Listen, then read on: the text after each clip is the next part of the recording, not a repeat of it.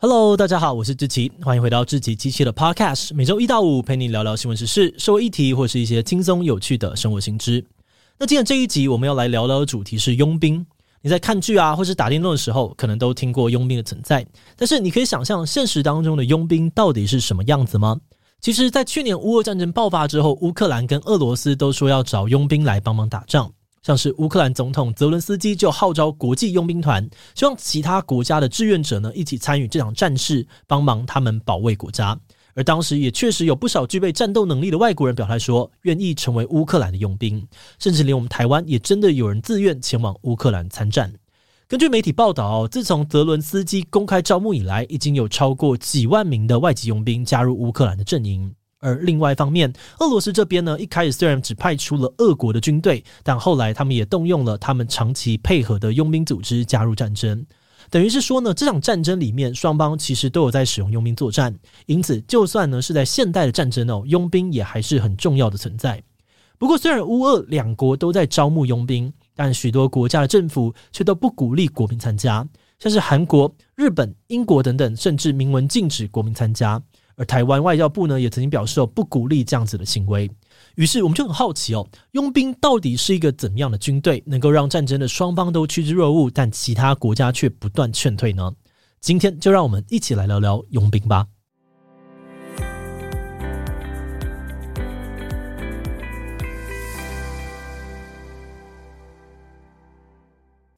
我们首先来看呢，维基百科是怎么描述佣兵的。维基上面是写的，受雇佣兵呢是一种为了利益而参加战争的战士，他们参战的目的只是为了金钱奖励，并没有任何政治、种族、宗教的立场。只要出价够高，他们可以受雇于任何人。那虽然呢，上述的定义好像已经算蛮清楚了，不过在国际上面对于佣兵的认定，还是要去看国际人道法的日内瓦公约来定义。在日内瓦公约里面呢，对佣兵明定了六个条件，你要完全的符合，才算是严格意义上面的佣兵。那这六项条件其实非常的详细，那我们在这里为了方便解释，就简单把它们归纳成两大重点。第一，佣兵不是参战方的当事人；第二，佣兵的参战动机呢，主要是为了金钱报酬之类的物质利益。好的，那么下一个问题就是哪些国家会需要佣兵？他们又为什么需要佣兵呢？根据定义，佣兵的参战动机哦，就是为了金钱，因此只要雇主愿意付钱，他们就愿意接一些危险性比较高、有道德争议，或者是别人不愿意做的案子。像是在危险地区担任保镖啊，保护独裁者，甚至是暗杀行动等等。而在这一次的乌俄战争里面呢，乌克兰需要佣兵，主要是因为他们的国家的军事实力跟俄罗斯比起来相对的弱势，所以为了尽可能的保护自己的国家，除了动用原本的军队之外，他们也需要投注大量金钱，招募其他国家的佣兵来帮忙打仗。而俄罗斯的部分呢，虽然他们的军事实力比较强，但是对于俄国来说，聘用佣兵可以降低俄罗斯本土士兵的损失，也可以顺便减少国内的民怨，所以佣兵还是很重要的资源。诶，这样听起来哦，好像只要你有钱，就可以找很多佣兵来帮你打仗，帮你处理事情，应该很方便吧？但其实雇佣佣兵也不是完美的。虽然请佣兵很方便哦，有钱就能够帮你做事，但因为佣兵最在乎的就是钱，所以在忠诚度方面不见得可靠。白话来说，要是有其他人比你更会撒币，出了更高的价格，那你请来的佣兵也有可能会反叛的。此外呢，现代的佣兵大部分是用集团或者是佣兵公司的方式在活动，所以他们并不是直接听令于你，在紧急时刻呢，不见得会百分百配合，乖乖听你讲话。有的时候沟通啊、协调的成本很高，任务不一定都能够顺利的完成。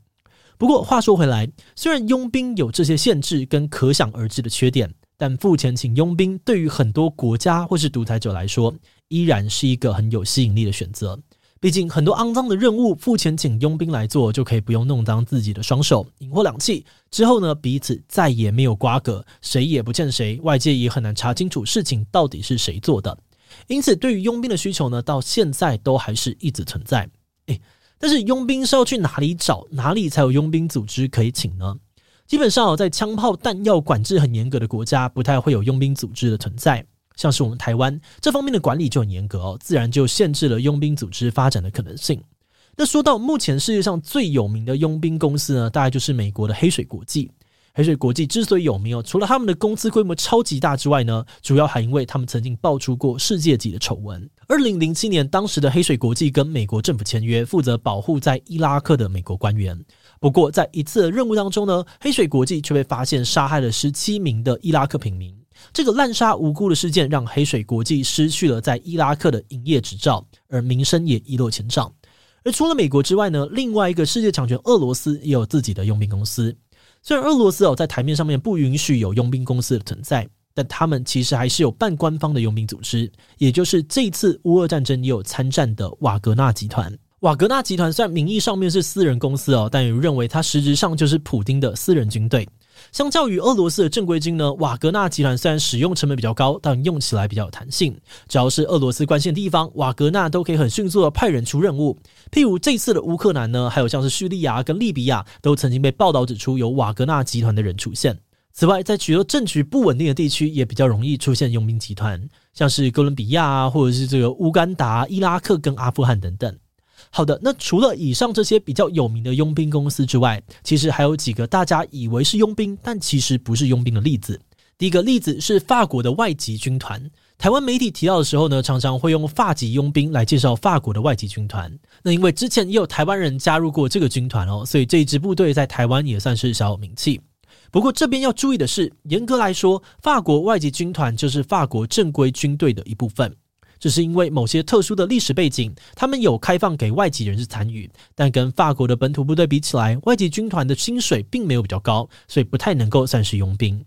那除了外籍军团之外，另外一个你可能听过的例子是去美国当兵拿绿卡的都市传说。事实上呢，美国军方确实曾经有过这样的计划，会去招募那些有专业技能的人加入美国军队，然后这些人呢，也确实可以很快的拿到绿卡。不过，这项计划呢，跟法国的外籍军团有点类似哦。这些人就是美国正规军的一员哦，而不是严格意义上面的佣兵。而且重点是，现在也已经没有这个计划了。目前想要在美国当兵，你一定要先有绿卡才行。那说完这些关于佣兵的小知识，我们再回到乌俄战争的状况。虽然我们大部分都会叫这些帮乌克兰打仗的外国人呢是佣兵，但我们也发现哦，有不少的西方媒体却不太会用这个名称。这是为什么呢？很多西方媒体在报道呢，会称呼乌克兰的外籍帮手们是外籍战士，而俄罗斯的外籍帮手们呢，则是佣兵。会有这个用语上面的差异哦，最重要的因素应该是回到我们一开始说的，佣兵主要的参战动机必须是物质跟金钱利益。但是乌克兰付给这些外籍战士的月薪呢，大概是新台币八万多，其实跟很多国家的职业军人相比，并没有比较高。因此，这些帮乌克兰打仗的外籍战士呢，大多会被认为他们是出于政治理念，不认同俄罗斯的行为等等，才愿意帮助乌克兰。所以在这样子的情况之下，媒体多半会用比较中性的外籍战士来称呼他们。但话又说回来哦，为什么很多国家，包含了台湾的政府，都不鼓励人民为了理想去乌克兰参战呢？首先，虽然成为国际战士是个人的选择，但如果途中发生了什么问题，基于国内民众的期待，政府还是得常常伸出援手。但是英国呢，之前有大学生故意跑去局势动荡的阿富汗旅游，结果真的遇上了城市被塔利班攻陷，差点回不来。而英国政府这边却还是要想办法救他。那当然，人民故意跑到危险地区旅游，跟为了人道理想参战，还是有所差异哦。不过，大部分国家的政府呢，都还是希望多一事不如少一事。毕竟，佣兵其实不受日内瓦公约的保护，没有办法获得一般战俘的待遇。受到生命危险的可能性啊，还有程度都会比一般的士兵更高。而且，就以台湾的情况来举例，假如我们真的有人民自愿跑去外国参战，但又需要救援的话，以台湾在国际上面的角色，还会遇到敏感又复杂的国际政治问题，让情况变得更加的棘手。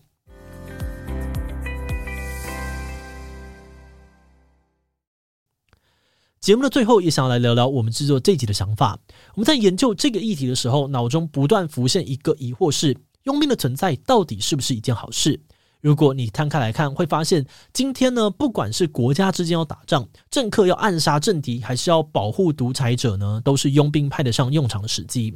对于这些佣兵来说，付钱的人就是老板，任何人只要拿得出钱，就能够聘请厉害的职业战士来助阵，达成自己的目标。不过，这些交易的存在呢，却有可能会让世界变得更加的混乱。但话说回来哦，我们团队计划在讨论的过程当中呢，其实也想起了几年前有一个瑞典教授聘请佣兵救学生的超狂故事。当时呢，这位教授收到了他的伊拉克籍博士生呢传讯息，跟他说自己受困在伊斯兰国的占领区，可能没有办法活着回去写完论文了。那如果你是教授，看到学生的讯息，应该会觉得很无助，不知道该怎么办吧？但没有想到，这个教授为了要救出自己的学生呢，居然跟学校合作，花钱找佣兵，要他们冲进伊斯兰国占领区，把他的伊拉克籍博士生跟他的家人通通救出来，而且还真的成功了。嗯，然后这位被救出来的学生，当然也是没有辜负教授的用心哦，把论文好好的写出来了。所以这么说起来呢，佣兵的存在或许也不完全只有负面的吧。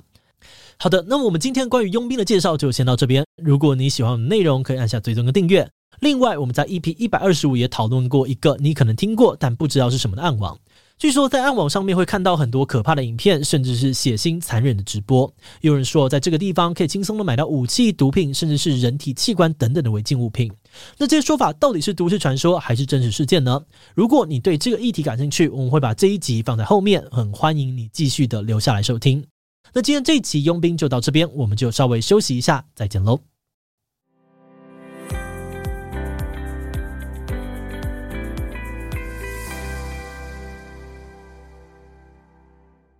你有听过暗网的恐怖传说吗？网络上面流传着很多跟暗网有关的猎奇故事，像是有人说在暗网会看到很多超恶心的虐待影片，甚至是血腥残忍的杀人直播，甚至传说在暗网上面还可以轻松买到像是武器啊、毒品等等的违禁物品。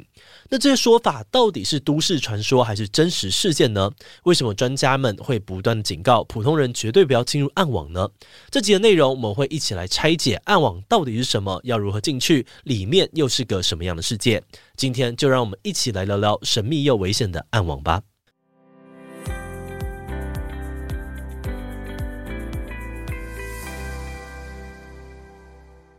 首先，我们要来理解一下暗网到底是什么。网络的世界基本上可以分成明网以及深网两大部分。你平常在逛的，像是 Google 啊、雅虎啊、YouTube 等等，这些任何人用搜寻引擎都可以找到的网站，就是属于明网的一种。啊，不过虽然这些一般人可以找到的网站已经是五花八门，看都看不完了。不过明网的内容其实也只占了所有网络内容的十 percent 而已，连冰山一角都算不上。而其他高达九十 percent 的内容，都是属于没有办法用搜寻引擎找到的深网。诶，不过先不用担心哦，这些搜寻不到的深网也不一定都是恐怖的东西啦。它只是一些需要特殊权限才可以打开的网页，像是你公司内部的营运系统啦、学校内部的论文资料啦、呃，网站后台的管理页面，甚至是你自己私人的电子信箱等等，都是属于深网的一部分。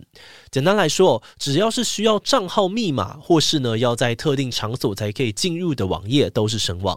不过在声网的最最底层哦，还有一小部分的网。站不只需要特殊的权限，还需要特别的浏览器，甚至特定的装置才可以进入。这就是我们今天要聊的主角，也就是网络世界最神秘、最肮脏、最见不得人的角落——暗网。那要怎么样进入暗网呢？目前最常用的方法是使用一个叫做洋葱路由的特殊浏览器。洋葱路由呢，俗称叫做 Tor，它原本其实是一款由美国海军实验室开发的浏览器。当初美军设计这个 Tor，主要是为了让在国外的间谍可以借由 Tor 来进入暗网交换情报，躲避敌方单位的调查。因此，使用者在 Tor 上面留下的任何讯息，都会像洋葱一样被层层加密，让你的 IP 位置很难被别人查出来，以达到匿名的效果。而后来，美军为了不要让使用 Tor 这个行为显得太可疑哦，所以决定释出原始码，让一般的民众也可以使用 Tor 浏览器。而这样用的人变多了之后呢，情报人员也可以躲在茫茫人海之中，不会那么容易被发现。而 Tor 也就这样子变成了大家进入暗网的主要入口。只要取得暗网的网址，一般人也可以轻易的探索暗网世界。嗯，不过我们团队基于安全的考量，并不会鼓励你使用暗网。如果你对暗网真的很好奇，那也建议你先听完这集的内容之后再考虑一下哦。那接下来我们就要来解释一下暗网里面到底藏了哪些危险可怕的东西，为什么专家都不鼓励民众进入暗网呢？首先，暗网里面最常见的行为就是黑市交易。在暗网里面，什么都有，什么都卖，什么都不奇怪。那有些人会利用一些号称无法被追查到的加密货币，去暗网买现实生活当中不能够取得的违禁品，像是枪械啊、弹药、毒品、假护照、失窃的信用卡等等。而且这些黑市交易不只是买东西而已哦，还有各式各样可怕的服务，像是骇客啊、绑架、买凶杀人之类的。不过，在暗网最有名的一个黑市呢，是一个叫做“丝绸之路”的网站。它甚至呢已经发展到有点像是我们在使用的虾皮、露天这种购物系统。你可以看顾客的评分跟回馈，找到品质优良啊、出货快速的优良商家进行选购。只不过他们上面卖的不是衣服，也不是生活小物，而是骨科碱啊、海洛因这类的违禁品。那像丝绸之路这种暗网市场呢，因为提供给买家安全、稳定、高品质的毒品来源，所以有很多有毒瘾的人不再从街头上面购买毒品，转而投入暗网交易，让这种经济模式快速的发展。根据统计哦，暗网黑市每年的交易金额就高达数十亿美金，完全就是另类的地下经济帝国。而除了黑市交易之外呢，另外一个在暗网里面非常活跃的社群就是骇客组织。为了躲避警方的追查，很多骇客会选择暗网作为自己的藏身之处。他们会在里面讨论、交流彼此的技术，或是组织起来一起针对特定的目标发动攻击。而一个常见的骇客行为呢，是到明网去进行攻击公司的行号，要他们交付赎金，或是盗取社群网站的用户个资，再拿到暗网的黑市进行贩卖。譬如说，你在暗网里面呢，你可以很容易的买到各种被骇走的 Facebook 啊、Twitter 或者是 IG、Gmail 的账号。去年的时候呢，骇客就找上了知名的视讯软体 Zoom，骇走了五十三万个用户的账号密码，并且把这些资料拿到黑市贱卖。而另外，有的时候呢，这些骇客们也会在暗网里面黑吃黑哦，勒索其他的不法分子，要求他们支付比特币，否则就把对方的各资泄露给警方。那因为对于专业的骇客们来说呢，不管是多完善的资安防护，都还是可以找到突破口。而暗网里面也到处都有这种专业级的骇客，所以资安专家基本上都会强烈的建议说，一般人平常没事，真的不要进入暗网，以免被骇客盯上，变成待宰羔羊，甚至莫名被卷入重大的犯罪行为里面。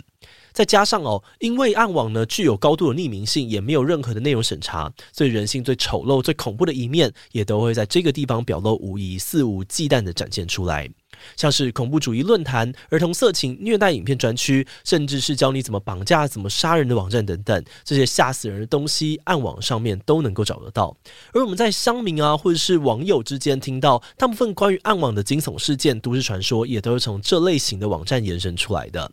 举例来说，在二零一八年的时候，有一对德国的夫妇竟然透过暗网把自己的儿子卖给其他国家的恋童癖者。还有呢，像是在二零一九年，多个国家的警方联手破获了暗网的儿童色情影片网站，逮捕了韩国的主嫌以及遍布全世界的三百三十七位网站客户，震惊了全球。另外呢，之前也有新闻报道过，有一名美国男子在暗网上面公开征求自愿被他杀死然后吃掉的人。那幸好这个。公告被警方发现，假冒成交易者去把他逮捕，才阻止了一场可能发生的悲剧。那从这些荒谬的真实新闻里面呢，你确实可以看到暗网存在着非常非常严重的犯罪问题。然而，这些事件却都只是暗网犯罪活动的小小一角，大部分的罪行我们甚至连发现的机会都没有。根据二零一六年的调查，在暗网里面活跃的网站有高达六成都涉及像是毒品、暴力、色情之类的非法行为。哎，可是既然暗网那么隐秘，警察是要怎么去抓到人呢？对警方来说，如果想要抓到在暗网上面犯罪的人，目前主要是透过以下的三种方式：第一种是由警方雇佣骇客，反过来在暗网里面植入病毒，抓出犯罪者的个资；第二种呢是警方会派出卧底的警察，在暗网中乔装成买家或是卖家，想办法调出有非法意图的人。而第三种呢，则是在现实生活当中寻找暗网犯罪的足迹还有证据，像是拦截装有毒品的邮寄包裹，再去追踪这个源头等等。那虽然警方对于暗网并不是完全束手无策，但是暗网的犯罪活动基本上还是很难被完全的根除。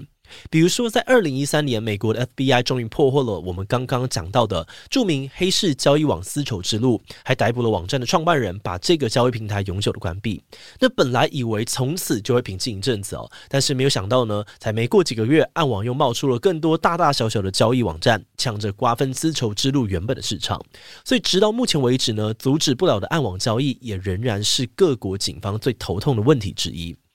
那说到这里呢，你可能会觉得暗网好像呢都是为非作歹的坏人啊，还有不法之徒。不过，我们也还是要借着这个机会平衡报道一下，其实有很多人使用暗网并不是来做坏事的。举例来说呢，在政府监控很严格的地区，暗网对于当地的新闻记者、民主人士而言，反而是自由与人权的最后堡垒。是因为暗网提供了安全且隐秘的空间，所以他们才能够在里面讨论各种敏感话题，不用担心自己哪天会被政府查水表。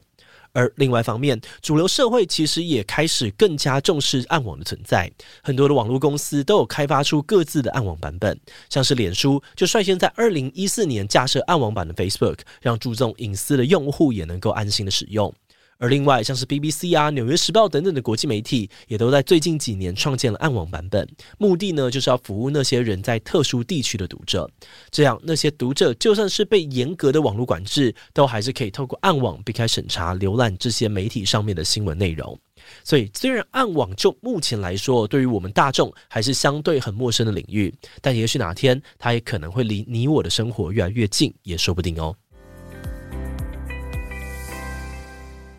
节目的最后，我们也想要来聊聊我们制作这一集的想法。虽然我们今天聊到的内容很多是关于暗网的黑暗面，但就团队的立场，我们也反对任何形式的非法行为。但话说回来哦，我们觉得技术跟工具本身是没有对错的。暗网在本质上面其实也就是一个提供匿名保护的地方而已。毕竟在人类社会当中，不管是基于什么理由哦，我们一定都会有一些所作所为不想轻易的被别人看到。也就是说，提供高度隐蔽性的暗网很可能是人类社会当中必然会出现的产物。它就像是明网的影子一样，只要明网存在，暗网就不会消失。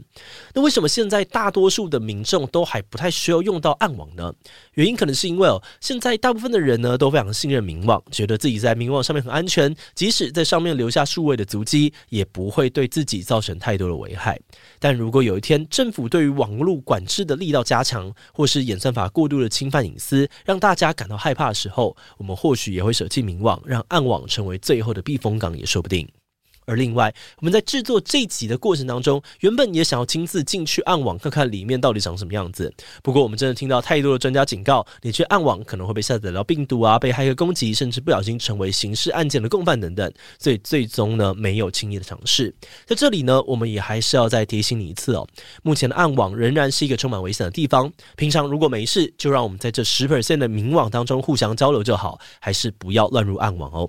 好的，那么我们今天关于暗网的介绍就先到这边。如果你喜欢我们的内容，可以按下追踪跟订阅。另外，我们在 EP 七十一也聊过一个曾经超级红的盗版神器 BT 下载。如果你跟我差不多年纪哦，应该一定用过 BT 下载音乐啊、电影还有色色的东西。当年 BT 为什么会那么的流行？后来又是怎么没落的呢？如果你对这个议题感兴趣，很欢迎你去听听看 EP 七十一，我们会把链接放在资讯栏。那如果是对于这集暗网，对我们的 Podcast 节目，或是我个人有任何的疑问跟回馈，也都非常的欢迎你在 Apple Podcast 上面留下五星留言哦。那今天的节目就这样告一段落，我们就下集再见喽，拜拜。